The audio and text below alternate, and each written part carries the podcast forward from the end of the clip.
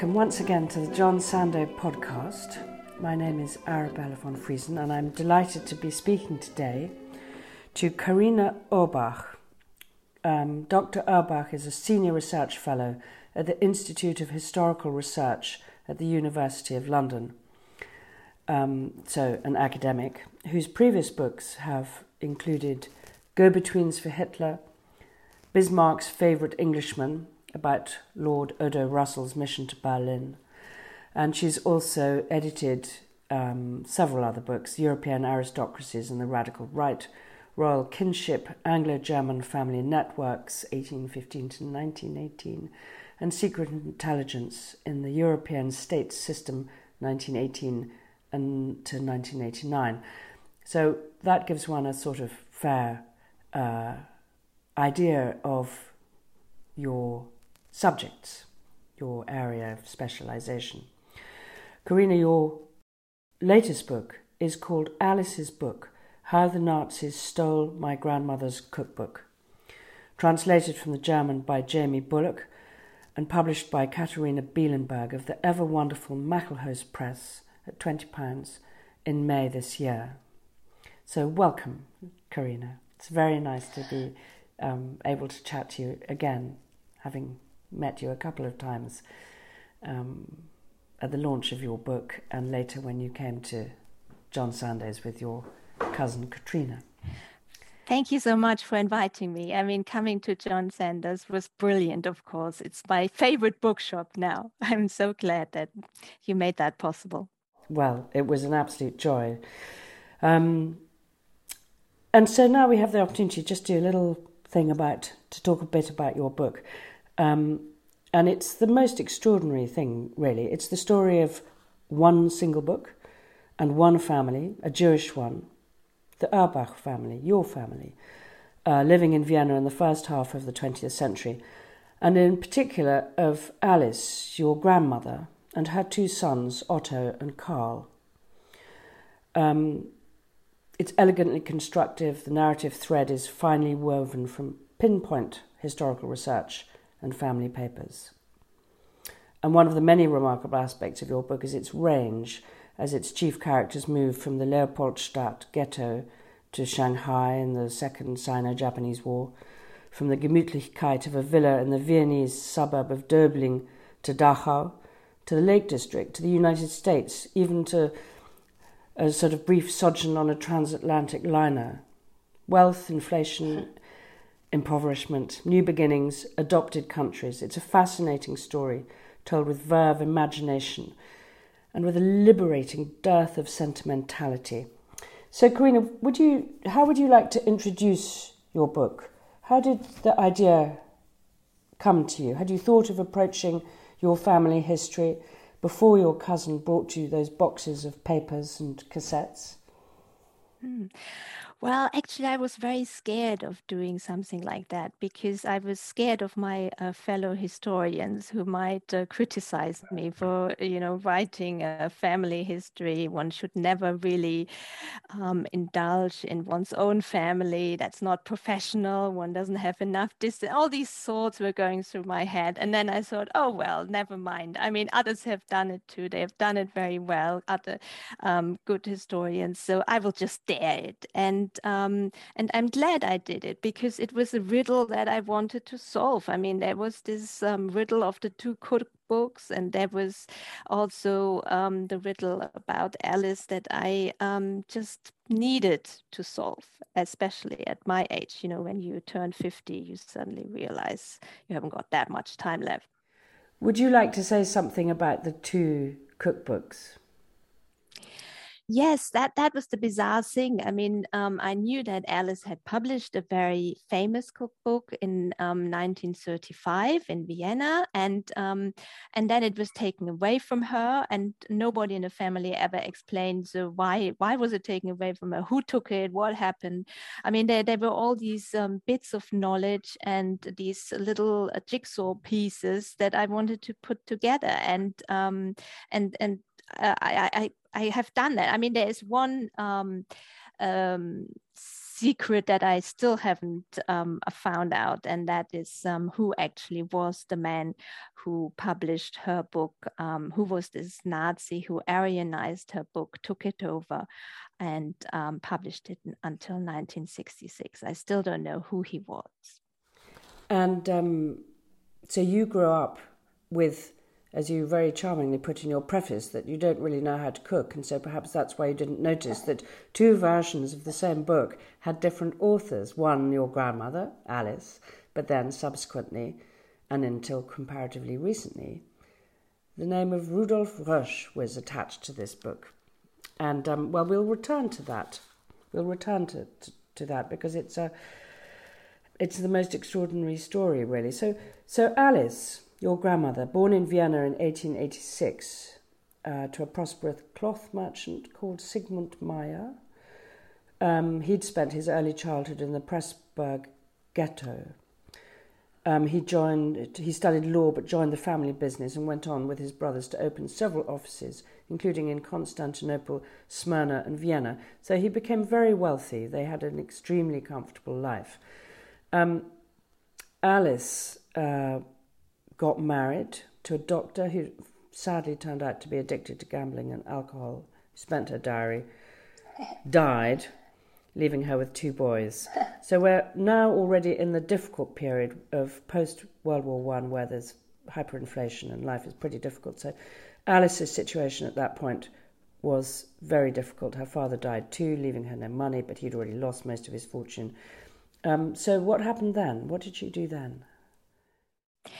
Yes, I think that's when I start to admire her because um, she was the spoiled daughter, um, a wealthy family, etc. Never really had to do um, anything useful with her life, and she said that herself. That and, she wrote a little um, memoir of twenty pages, where she said, you know, I was um, educated like these upper class girls were, um, with nothing uh, that you could ever turn into a profession, and no no knowledge, etc.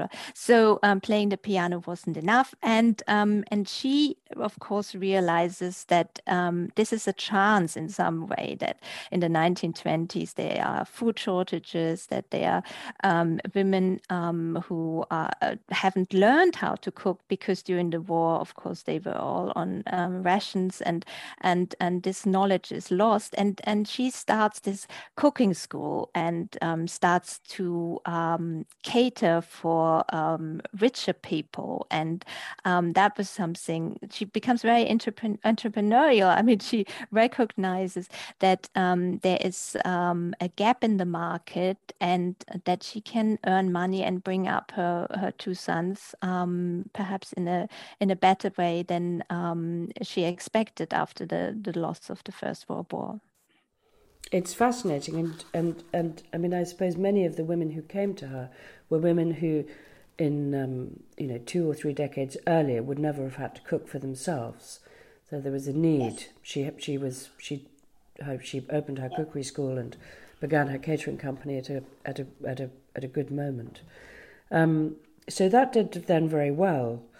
Um, and in 1935, she published this book, um, So kocht man in Wien, um, Cooking the Viennese Way, which was a, a bestseller. And this sort of takes us to the fulcrum of your book, Karina, which is the Aryanization of intellectual property by the Nazis, which began in Austria as soon as the Anschluss began in 1938, when um, the Nuremberg laws began to be applied in Austria as well as in German. And it's a sort of hitherto really unexplored aspect of um, the Nazi expropriation of Jewish property. So Alice, her publisher, Max Reinhardt, was it not Max Reinhardt? Sorry, I forgot. Yeah, Max Reinhardt is more interesting. Yes, Max Reinhardt, exactly. Ernst yeah. Reinhardt. Ernst, Ernst Reinhardt, unfortunately not Max. Yeah. Yes, so so yeah, you're absolutely right. I mean, nobody had ever researched this because we all thought, you know, in 1933, the Nazis burned books. That was it. You know, we, we thought that um, solved the problem that political opponents um, and Jewish authors were just burned. And um, from then on, um, there was censorship, and um, uh, we, we just assumed um, this is how the publishing houses handled these affairs. But of course, German publishing publishing houses in, in 30 after 33 they didn't want to lose their bestsellers and um, uh, you know uh, non-fiction books um, like cookbooks or science books or um, uh, other non-fiction books were very very popular in, in Germany. They they were um, sell they were bestsellers, many of them, and um, so the publishing houses um, just sort of um, uh, stealing them in a very clever way. And um, and in a yeah in a way i'm surprised that um, nobody ever um, realized this method because um, now I know of many other cases of um, Jewish nonfiction authors um, whose life's work was stolen and was given to a new author, an Aryan author, and and these Aryan authors built um, enormous careers on on the back of these books. Yeah. I mean, um, post-war careers as well. There's um, an absolutely fascinating passage in your book um, the, about the publisher De Gruyter, who's an extremely well-respected publisher to this day. Um, but uh, you quote an internal document of theirs from about 1933, um, in, where, where there's a whole list of requirements. You know, when reprinting, check if the author is Aryan, according to the Nuremberg laws. For books written by non Aryan authors, check whether reprint can be authored by an Aryan. So it doesn't really explain how that will be done, but it's clearly set out a protocol for dealing with these things. It's absolutely astounding. So this is what happened to Alice, and she was forced to give up the copyright, uh, being paid a, a nominal sum. And um, That's she, right sorry um yeah yeah you're absolutely right. Um she she gave up the copyright and that's something i only found out um after the book was pu- my book was published in german.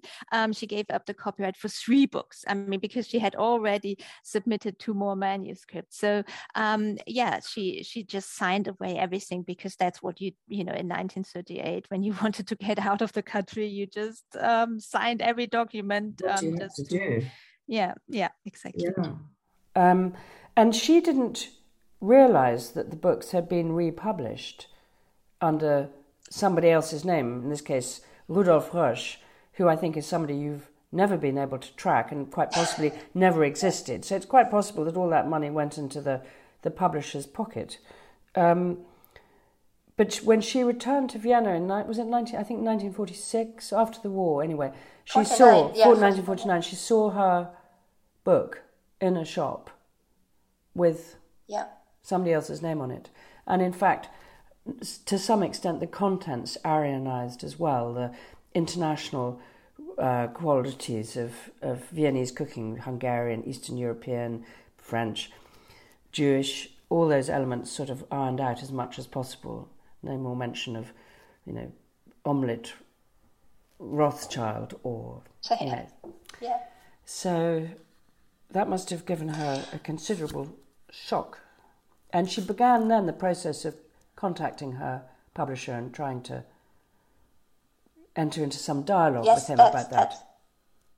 Yeah, that that's absolutely right. I mean, she had been um, through so much um, during this um, war period. And um, of course, it, it seems a bit banal that um, one um, uh, focuses on a book because, I mean, she had lost um, all many of her friends in Vienna. She had lost her three sisters, but the book became a sort of focus of um, of her um, yeah, the, the, she she wanted to get back at least this one piece um, from her past, and um, and of course, um, the publishing house reacted very badly. I mean, after the war, they just um, behaved like so many German firms and uh, behaved to, uh, towards um, Jews who came back or um, wanted their flats back, their houses. I mean, they they just said, you know, you signed a this contract, that's it, and goodbye. So um, yeah, uh, she wrote them many, many heartbreaking letters, very polite letters actually, um, and um, it came to absolutely nothing. They just um, fobbed her off. And that's a situation that carried on really until until very recently. You describe this um, the expropriation of intellectual property as part of a large-scale fraud perpetrated by German publishers, um, which continued after the war. So I imagine that your book, when it was first published in German, must have um, really caused quite a furore amongst them because there must be many who have awkward, if not disgraceful, pasts in dealing with this material. Taking your grandmother's book as an example. Um, and, and, no doubt, I suppose, other scholars and journalists are taking up this uh, quest as well. And I wonder whether publishers are addressing the matter of restitution and does any legal formula exist for the restitution of intellectual copyright in Germany? Was that still a sort of vague situation? Yes, that's that's very interesting because um, when when the book came out in, in Germany in 2020, um, before Jamie um, translated it into English, um, it was. Uh, uh, something my German publishing house was terribly worried about. They were worried that we would be sued for this book, that um, I would um, be sued in particular because I'm um, attacking the head of the uh, publishing house who um, stole Alice's book. And um, in Germany, that's uh, still very tricky. Um, you can even be sued for um, attacking dead people. I mean, that's something you can be sued for libel, something that I think is not possible in Britain, not for dead no, people. No, no, no. but in Germany it is, and um, which is um, a great problem for many historians and for um, because when whenever we um, attack somebody or, um, or out somebody as a, a, former national socialist, then you can immediately um, get their children or grandchildren getting injunctions against you and things like that. So I mean, it is it's a very tricky situation, and so my German publishing house was very worried, and of course. Um, uh, I was lucky because they were worried in Maine, and um, and um, Alice's um, old publishing house did react quite decently, and um, and did say um, that they wanted to apologize, and they uh, did a little reprint of her of her cookbook. So so that was a relief, I guess, because yeah, it saved us a lot of lawyers' fees. Yes, I had no idea that you could be sued for that kind of thing um, yes. know, on behalf of a dead person. It would be terribly difficult to, well, I always thought the libel laws in England were famously lax, but that's a. I know they are. they are, yes. But in, in Germany, because of our past, I mean, the, the law um, uh, about um, um, not uh, defaming dead people, of course, was uh, first introduced as something positive in Germany because yes. they were thinking of, um, you know, Jewish victims. But um, unfortunately, all these um, grandchildren of uh, famous Nazis have used it to their advantage. So, that makes it difficult for historians sometimes in Germany. Yes, I'm sure.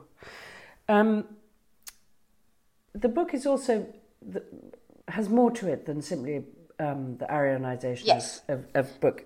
Of, oh, um, I'm glad you're saying that. I'm glad, yes, because is, this mean, is only one a, aspect. It is only one aspect, and um, it's a fascinating one because it's not been dealt with before, but it is far from the only one. And your book, because of the lives of Alice, who survives, and her, both her sons, who also survive, unlike many of her family, you know, that the, the lives, the journeys, their different trajectories all end up in the US. Um, but, uh, I mean, Alice's, Alice is unable to get to the United States. She managed to get to England on a visa um, for a domestic servant. It was the only kind of visa available for Jew, I think, for Jewish um, refugees at that point coming from, from, from Austria. So she couldn't do any other kind of work once she was in the in the UK. Um, and her first job was for a Mrs. Violet Van Elst, who was uh, who built on her husband's fortune um, with a cosmetic business, and who was physically, I think, quite vast. Um, and so that didn't work out terribly well because having a pastry, very, very good pastry chef in the house was not going to really help Mrs. Van Elst, so that didn't work out. And Alice then went to various other places, better situations, um, and then ended up with an old Austrian Jewish friend who had um, had her nice Viennese cinema business um, confiscated, expropriated, um, but also made it to England. They set up a hostel in the Lake District for um, refugee children and teenagers. So they are then looking after children who have come on the Kindertransport. That's years. right. Yeah, yeah, and um, that must have been terribly tough. Um, it's it's um, started off well. They they were first in Newcastle, and they had these twenty four um, little girls. And at first, of course, all these girls thought um, that they would be picked up by their parents, that their parents would make it to England too. But then war breaks out, and it and becomes um, obvious to the children that they uh, will probably never see their parents again. And and when they move to Windermere um, and become teenagers, they um, they have all kinds of problems. I mean, Alice talked about this on the tapes because um, these were, you know, very traumatized girls. Um, some were um, very resilient and did really well at school, and others um, developed, of course, all kinds of uh, uh, traumas. They they were there was bad vetting. There was stealing. I mean, it it was a very very um, difficult period um, um, for Alice, who um, of course uh, realized that she was you know not running a children's home but an, an an orphanage, and she was the one who had to in forty five tell the children that their parents had been murdered. I I've seen that from the files. You know what what that she was always the one who had to break the bad news. And um and i've interviewed a few of the children.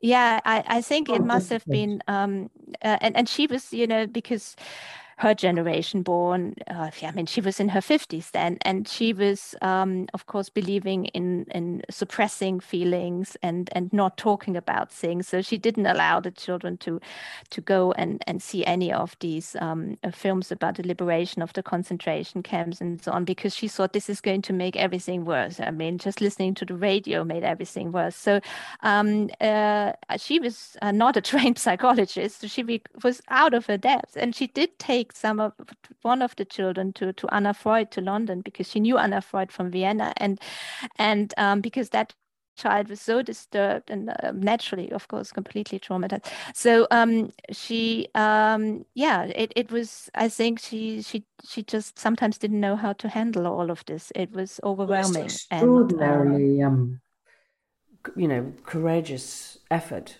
I mean it's a difficult thing to do and with no training and you know, it's fascinating yeah. to hear that. I mean, of course, the children were traumatized, but again, it's not really a, a story that one one often hears. One just thinks, oh, they were saved and they arrived with their little suitcases and, and somehow they were given to nice families and it was all okay. And of course, it wasn't like that.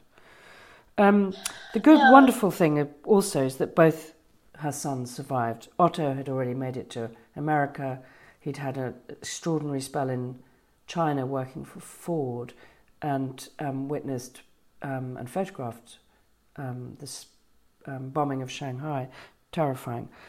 Um, Karl also got to America, having been in Dachau in I think 1939. Your your your uncle Karl, who when he was let out, I mean this is one of those extraordinary things. I suppose they were they were keen for the Germans, the Nazis were keen for the Germans at that point for the Jews to leave. So because he had the possibility of going to America, and maybe money exchanged hands, somebody paid something, maybe there's a bribe. Mm. Um, but he's he's able to to to to get, to get out, and um, the commandant um, you know, that terrifying thing that the commandant says if any one of you dares say a single word about this camp while you're in Germany, we will bring you back here, and I promise you that you won't get out of here a second time. If you say anything abroad, it makes no difference to us because no one will believe you when you tell about your experiences in the camp. Yeah. Absolutely terrifying. But anyway, thank God they both got That's there. Right.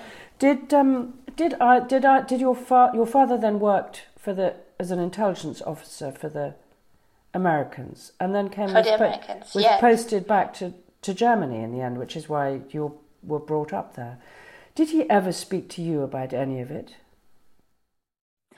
Ah, uh, yes, that's the problem, of course, because um, he he died when I was eight years old, and I could never ever interview him on this. And I think um, naturally, um, I was so so curious because um, there was this um, mystery about him, and um, and my mother um, never wanted to talk about it either. And um, and growing up in in Germany um, in the 1970s, 80s, of course, having an American passport was something very odd. And I, I still remember in my in my school. I mean, we had, of course, we had a neo-Nazi who was um, constantly fighting with me. I mean, we were only verbally fighting. He was never physically um, attacking me. But um, so it was it was something um, you needed to hide. I mean, that you uh, um, had that background wasn't wasn't the wisest thing to mention. Yeah. No, I can imagine. Um,